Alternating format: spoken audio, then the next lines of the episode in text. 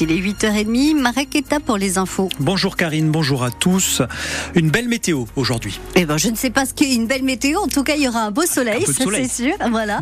Et des températures au-dessus des normales de saison. Je vous en dis plus à la fin du journal. La facture d'énergie va encore une fois grimper à partir de jeudi prochain. Entre 8,6 et 9,8% d'augmentation annoncée par le gouvernement il y a une semaine. Alors c'est peut-être l'occasion d'envisager des travaux d'isolation au siège de Pays de Montbéliard agglomération. Les conseillers de France Rénov peuvent vous guider.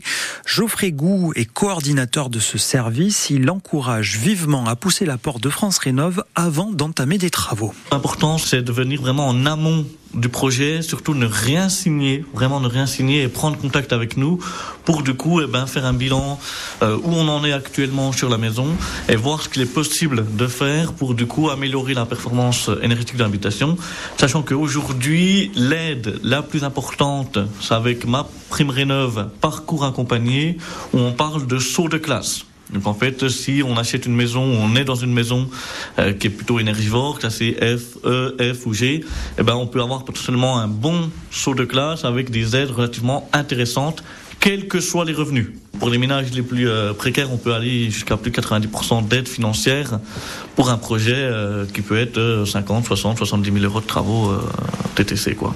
Ce sont des aides à ne pas négliger pour obtenir davantage d'informations. Vous pouvez aussi vous rendre aujourd'hui et demain au Salon de l'Habitat et des économies d'énergie où France Rénov tient un stand. C'est à l'Axone de Montbéliard entre 10h et 19h.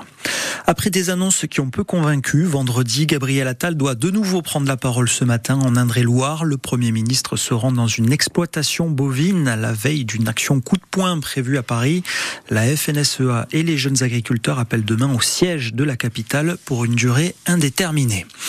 La situation des réfugiés dans la bande de Gaza pourrait davantage se dégrader. Plusieurs pays, dont les États-Unis, ont annoncé suspendre leur soutien financier à l'Agence des Nations Unies UNRWA, un acteur essentiel dans la bande de Gaza qui fournit une aide humanitaire à 2 millions de Palestiniens. Plusieurs employés de cette agence sont accusés par Israël d'avoir été impliqués dans l'attaque du Hamas le 7 octobre dernier.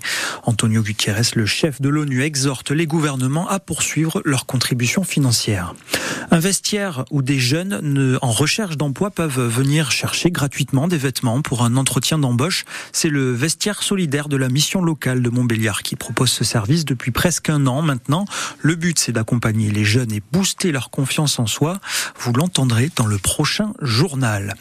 Un homme d'une cinquantaine d'années a été tué hier à plein fin. C'est dans les Vosges, au nord de Gérardmer. Une enquête est ouverte pour homicide par le parquet d'Épinal. Ses deux beaux-fils ont été placés en garde à vue. Le parquet doit communiquer sur cette affaire d'ici demain. En tennis, la finale messieurs de l'Open d'Australie débute dans un peu dans une heure. Dans une heure, l'Italien Yannick Sinner, numéro 4 mondial, affronte le numéro 3, le Russe Danil Medvedev. Hier chez les femmes, c'est la Bélarusse Sabalenka qui a remporté son deuxième trophée d'affilée. Et cet après-midi, les Bleus du handball visent un quatrième titre européen en finale de l'Euro contre le Danemark à 17h45.